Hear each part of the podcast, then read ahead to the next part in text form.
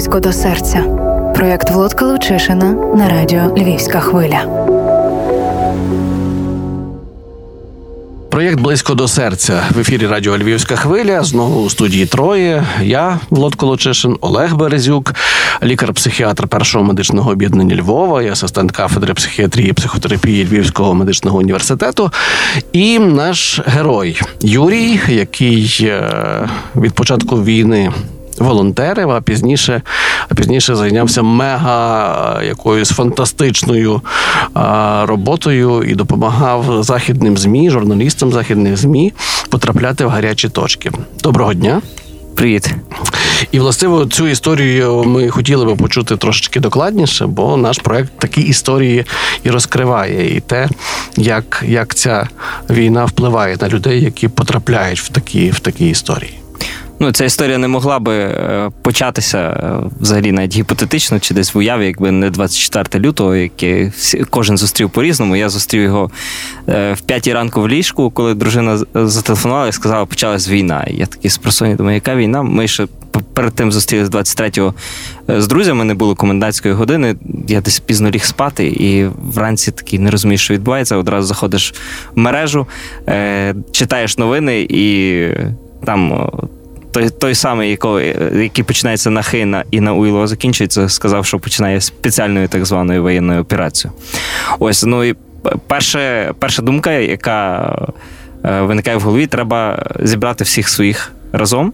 У е, мене батьки живуть біля Львова, і власне я поїхав одразу за дружиною е, з донькою, завіз, убезпечив всіх. А вони де були? Вони були у Львові. Е, батьки були під Львовом, і я поїхав для того, щоб всіх зібрати разом. А і... ти де був сьогодні? А я був у винниках, тому mm-hmm. що я зустрічався з друзями mm-hmm. у винниках. Mm-hmm.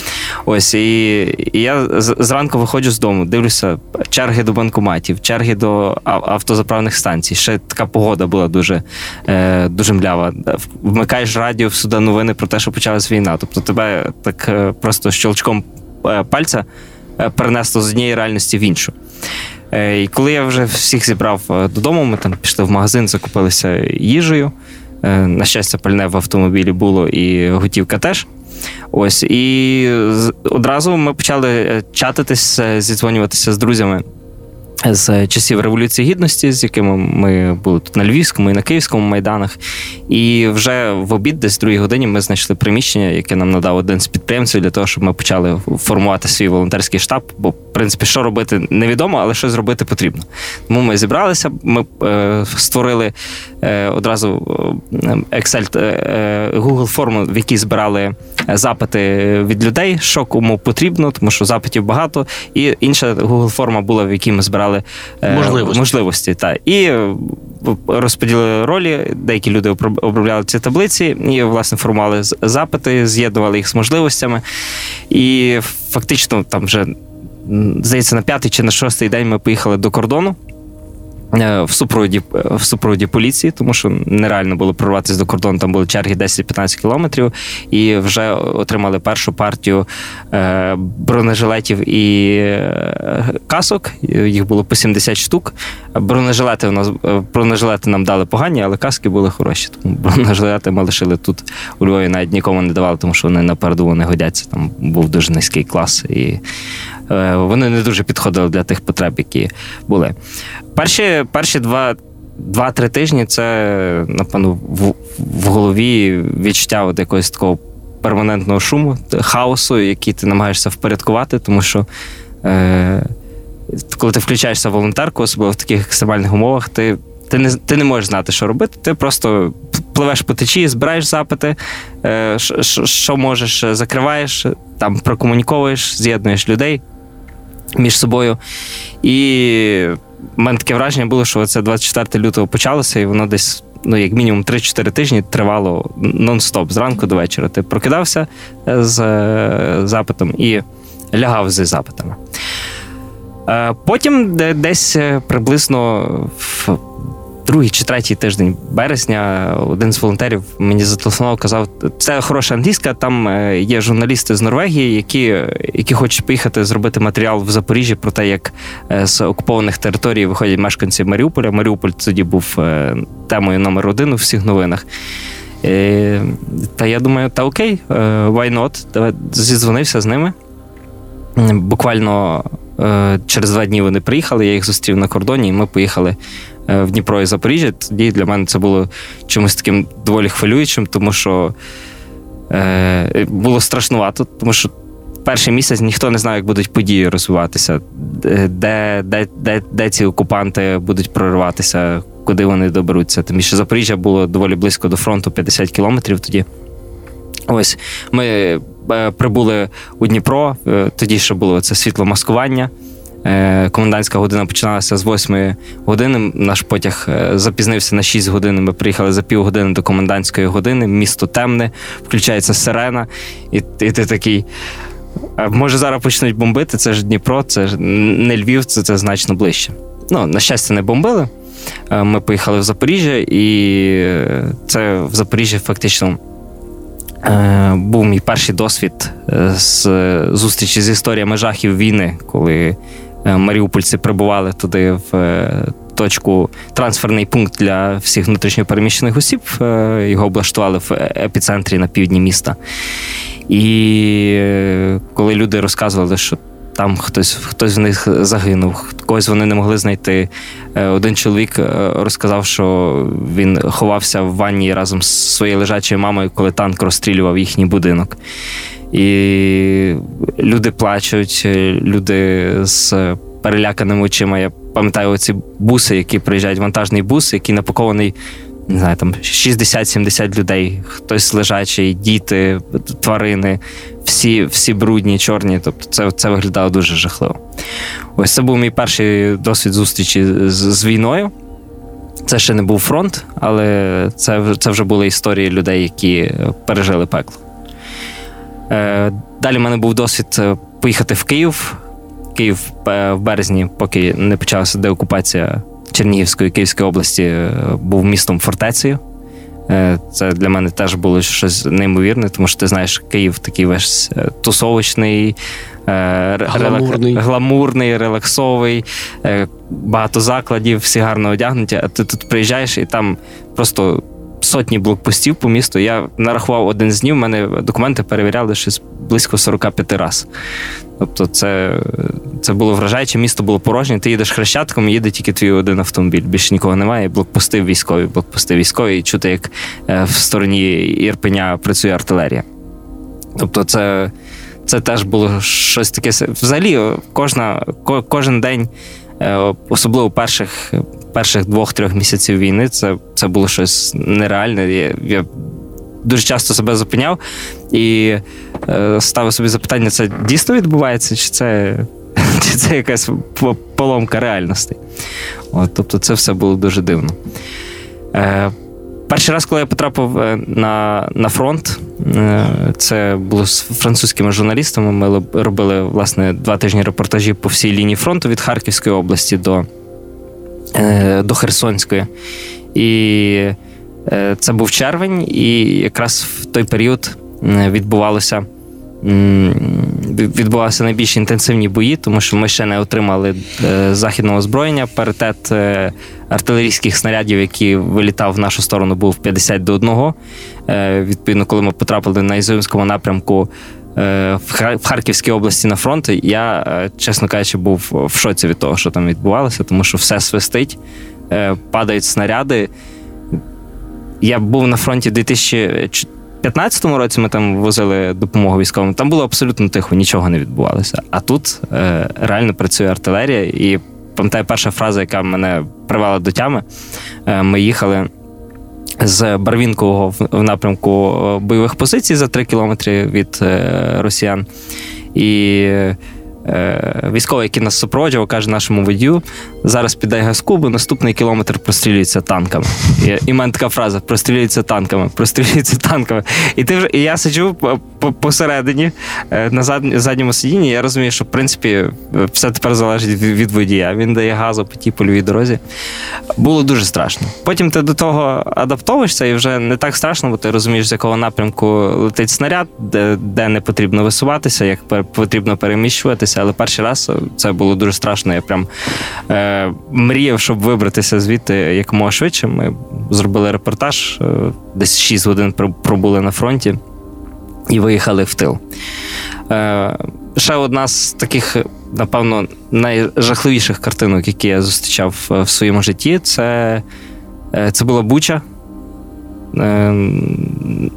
Неможливо навіть порівняти. Відразу після звільнення, так? Так, це було чи п'ятий, чи шостий день після звільнення. Е, погода також була жахлива, як і 24 лютого. Така мряка, холод. Е, ми заїжджаємо в Бучу.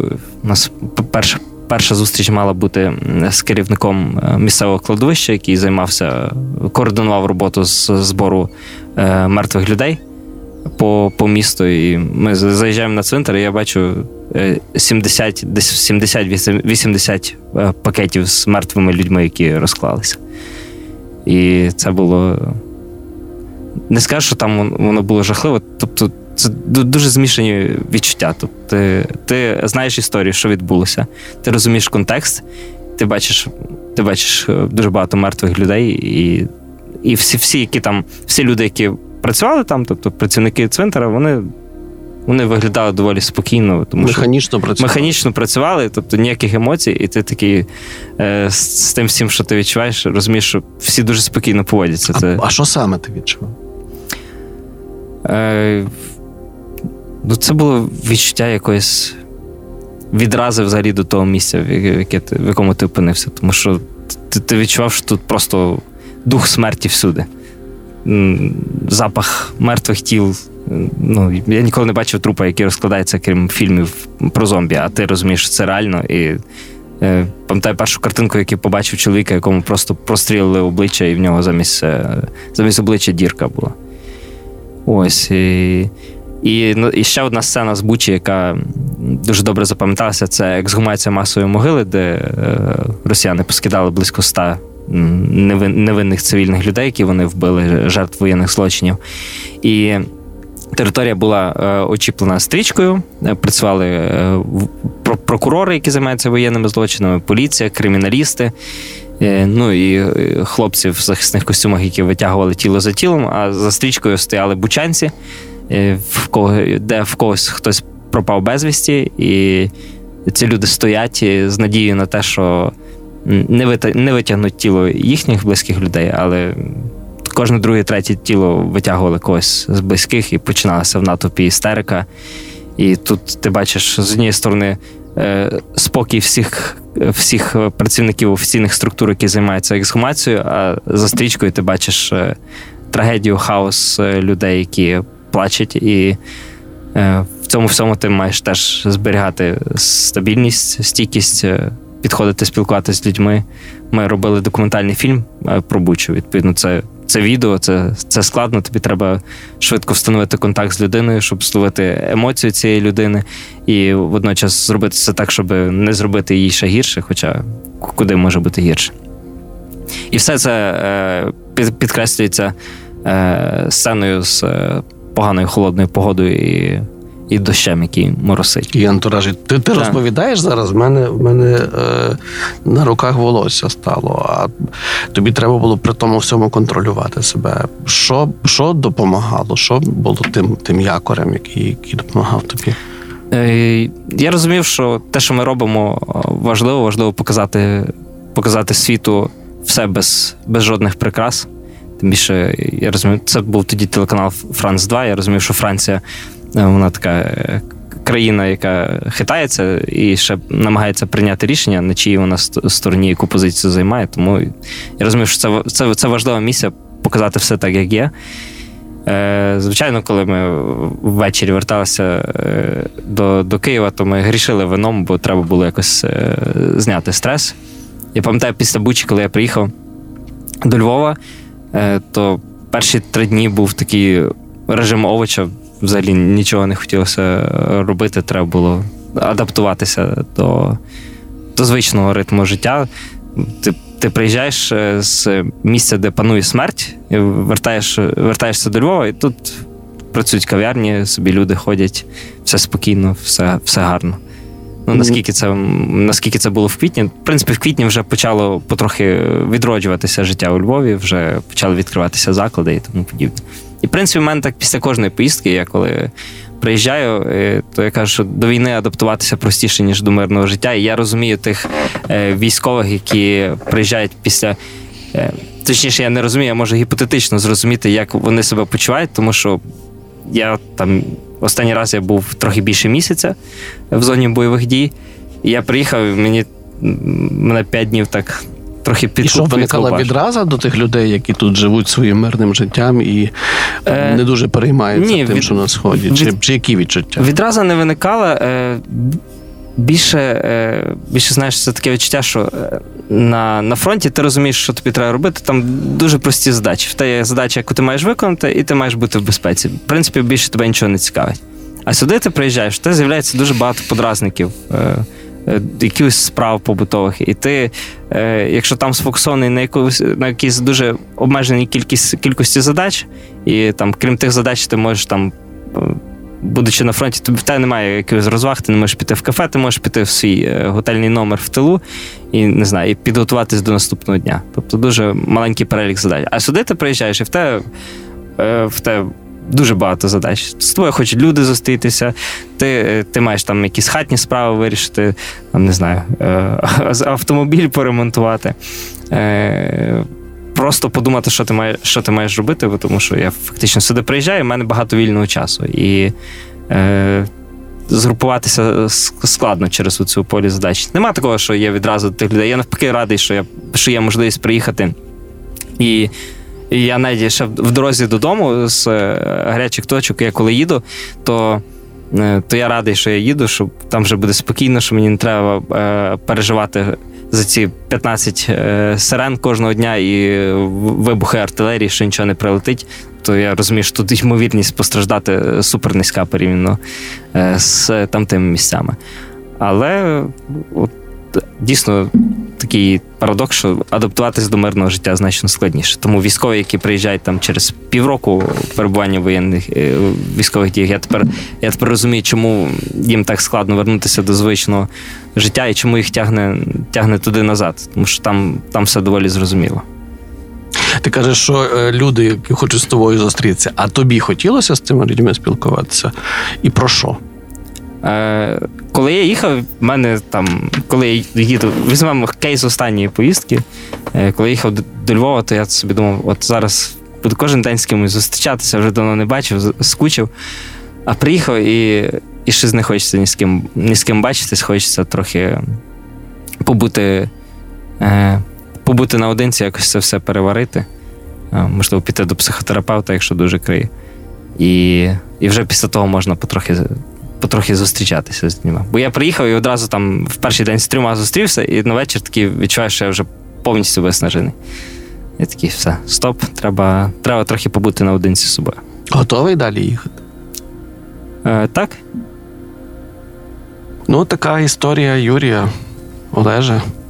дуже зворушуюча історія тим, що так як це переживає Юрій, та, і який він спосіб це розказує, так, такий легкодоступний. Ну, напевно, це професія зобов'язує, так. Але разом з тим це історія мільйонів людей.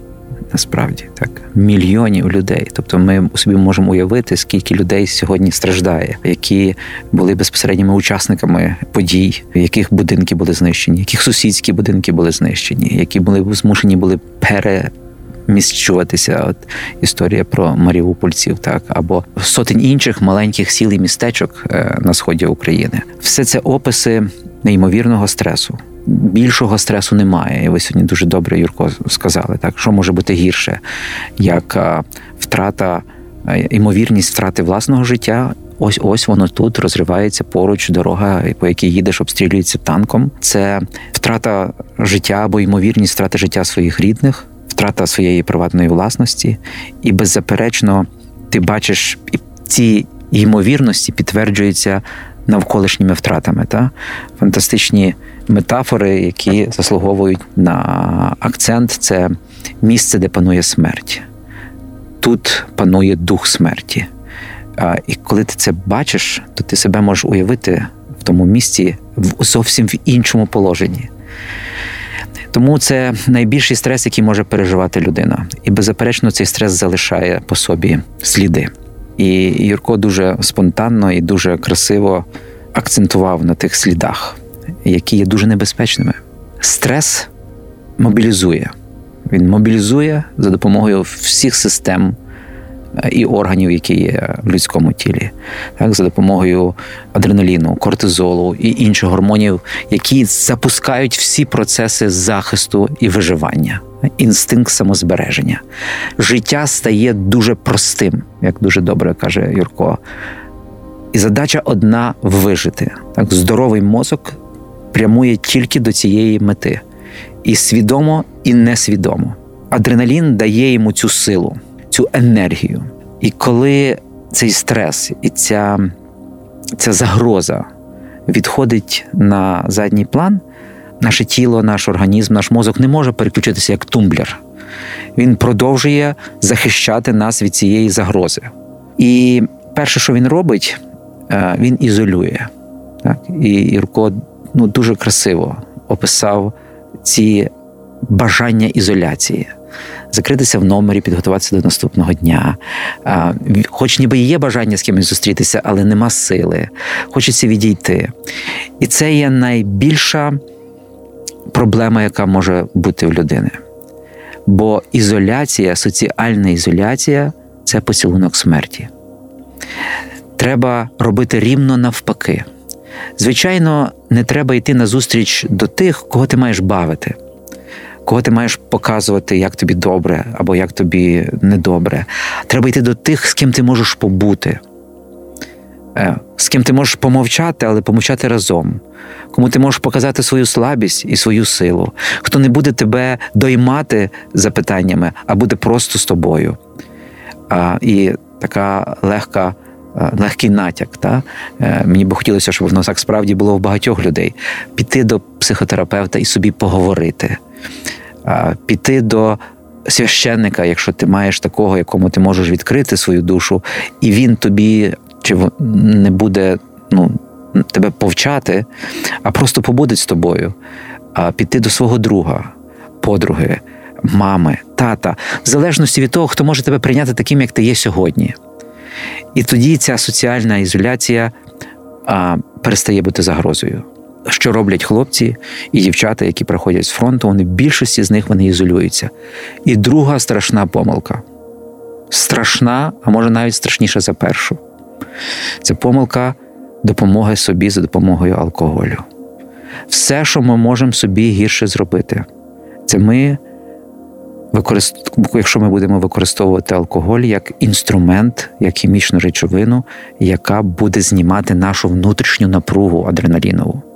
Якщо є три найголовніших правила, що не треба робити після такого стресу, гострого термінального стресу, втрати життя, загроза життю собі і іншим, це є перше правило.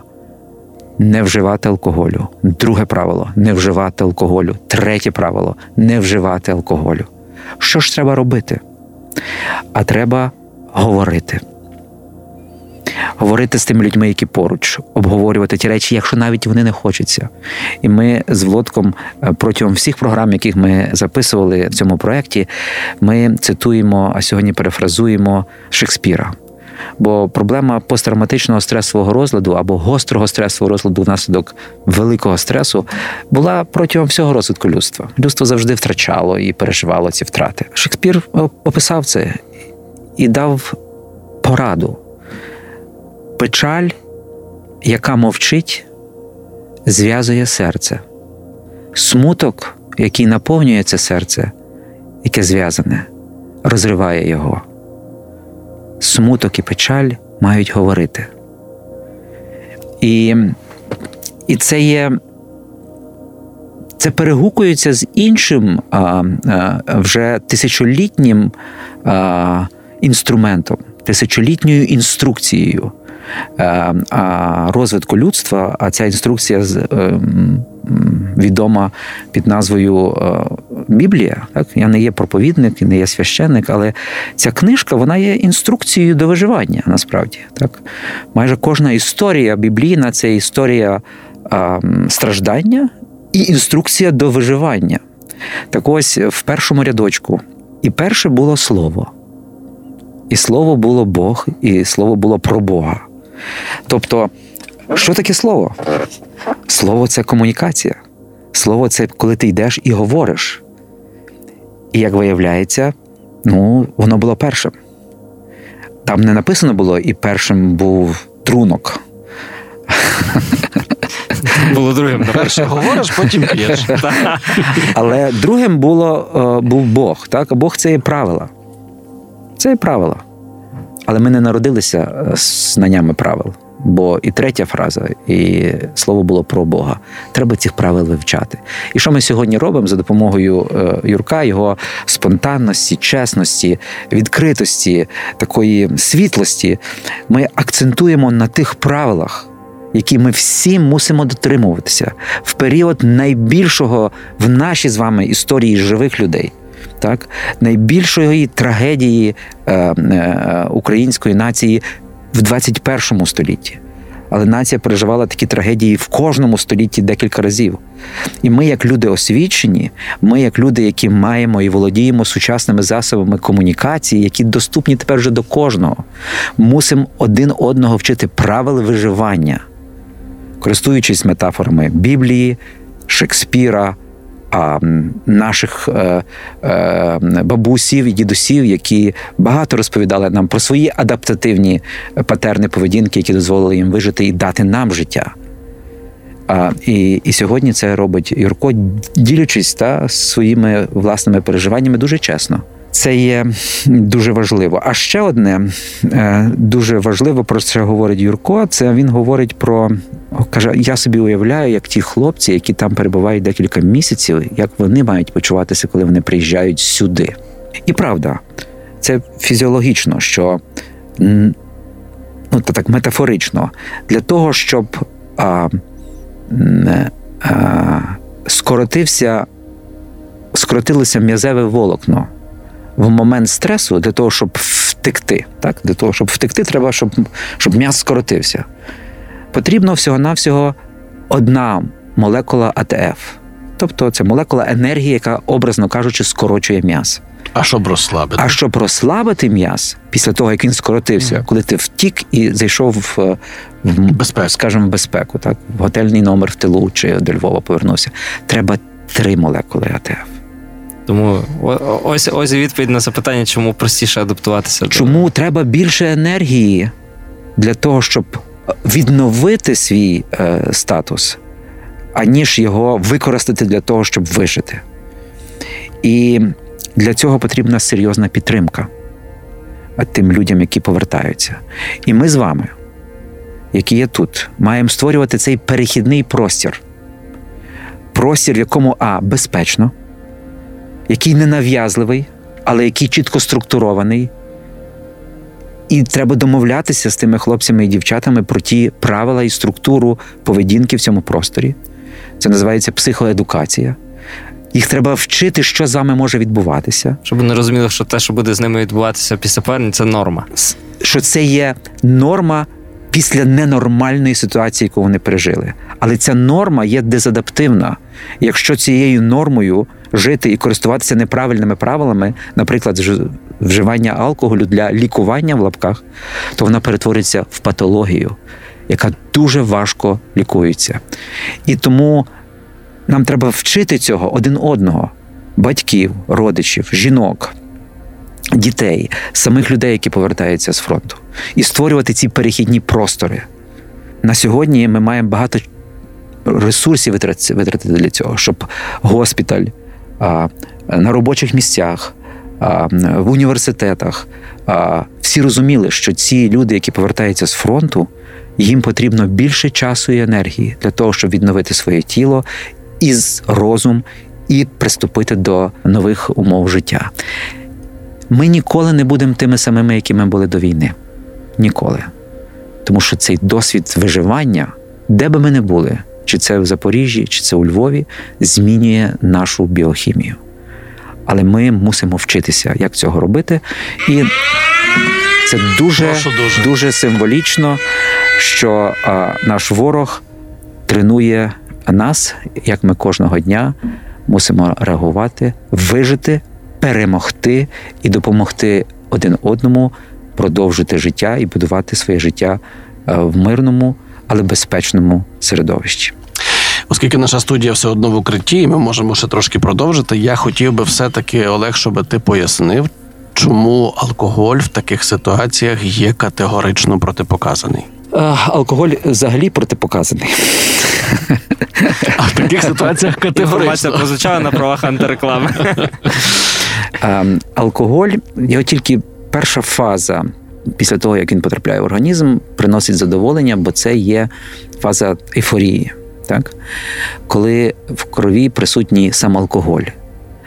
Але коли він починає розкладатися внаслідок дії ферментів, так, він починає перетворюватися на інші хімічні сполуки. Зокрема, алкоголь дегідрогеназа розщепляє алкоголь до альдегіду. А альдегід це отрута. Якщо ми вип'ємо з вами там декілька грам альдегіду, ми помремо. Так оці грами альдегіду після кожного вживання утворюються в нас в організмі, і нирки, печінка дуже багато працюють для того, щоб дуже швиденько це виводити. А альдегід руйнує нейронні зв'язки і нейрон. А нейрон це інструмент нашого думання і мислення. І коли ми заставляємо нейрон боротися з альдегідом, він не має сили і часу боротися за життя. І по великому рахунку, дуже метафорично говорю, так, для, для загайлого, по великому рахунку змінюється наше сприйняття світу, змінюється наше відчуття інстинктів, змінюється наше відчуття загрози, змінюється наше відчуття стосунку з нашими ресурсами. Ми іноді бачимо ті ресурси, іноді не бачимо. А крім того, оці гальмування так, на першому етапі е, так званого розслаблення, вони також змінюють реальність. І ще одне це короткочасне полегшення найбільшої напруги, яка виникає як захисний механізм, приносить задоволення, яке стає причиною бажання повторити. І це повторення це є повторний поцілунок смерті. І коли поєднати поцілунок смерті ізоляція соціальна з поцілунком смерті Ізоляція соціальна плюс Алкоголь. тоді ми е, будемо мати все менше і менше шансів повернутися до повноцінного суспільного життя. Отак трохи біохімії, трохи метафор, але це дуже важливо. Все це наштовхує на те, що держава має е, вже формувати якісь серйозні, серйозні інституції для е, того, щоб, по-перше, нас в тилу вчити взаємодіяти з тими людьми. По-друге, давати е, професійну підтримку як для військових, так і людей, які покинули зону бойових дій. Без сумніву, це повинні бути такі перехідні простори реабілітації, які дуже непросто створити, тільки тому, що це дуже багато людей. Для цього треба використовувати засоби масової інформації. І е, проект е, Львівської хвилі і, Володка є ну, дуже важливим. І, і коли ми він запросив мене тільки в цей проект. Ну я переживав трохи за це, як воно буде, але я вважаю, що це проект, який має бути не тільки на тих декілька там десятків програм, а він має бути весь час. І ми маємо повторювати одне і те саме кожного разу, тільки для того, щоб більше людей це почуло. Ви журналіст, Юрко, так? Я думаю, ви маєте створити якийсь психоедукаційний е, проект, так, де простими словами е, повторювати свій досвід. А тепер вже ви маєте досвід розмови на, на львівській хвилі. І ви кажете, я так собі тішився, що я так собі випив вина. Виявляється, це була помилка моя. Я так хотів усамітнитись для того, щоб осмислити, а виявляється, це була помилка. Я мушу знайти собі свого духівника, який буде мені допомагати боротися з тою уявою про дух смерті, який ходить за мною, коли я побачив ті тіла бучі. Ну, є цілі інструменти так когнітивно-поведінкової наративної терапії, які пропонують людям повторювати, повторювати ці історії, тільки для того, щоб вони метафорично вийшли з твого мозку, щоб ти не оминав їх і не усамітнювався, думаючи про це, так звано осмислюючи це. Та, так звається експозиційна терапія. Вона неймовірно якісно працює з, з хлопцями. До речі, і кожна раз, коли вони сотий раз повторюють історію, з'являється момент в історії, який він ніколи не згадував. І цей момент, виявляється, сидів, і як цей бур бурив цей нейрон і Був знищував критичним. його. Він був критичним, бо ти його завжди оминав в цій історії. А сьогодні Влодко, Юрко і я є державою, які несемо інформацію про те, які правила мають бути для того, щоб ми швидше і якісніше адаптувалися до ситуації і вижили в цій ситуації. Бо що треба зробити найважливіше в війні це вижити. А ми маємо здоров'я для цього, щоб це зробити. Ми маємо це здоров'я берегти. А якщо воно пошкоджене, ми маємо швиденько реабілітуватися або допомогти реабілітуватися іншим і далі жити. Бо це задача а людини, Homo sapiens, як виду, це задача українців, які завжди мали проблеми з тими. Не хочу казати сусідами, не хочу казати сусідами. Я думав, що інше слово. На супу але, але вижи, виживали. А зараз ми маємо і ми переможемо, і виживемо, і будемо жити якісне життя е, після цієї перемоги. Отакий, отакий епізод проєкту Близько до серця. Юрій Олег Березюк в студії Радіо Львівська хвиля з Володком Лучишиним. Дякую вам.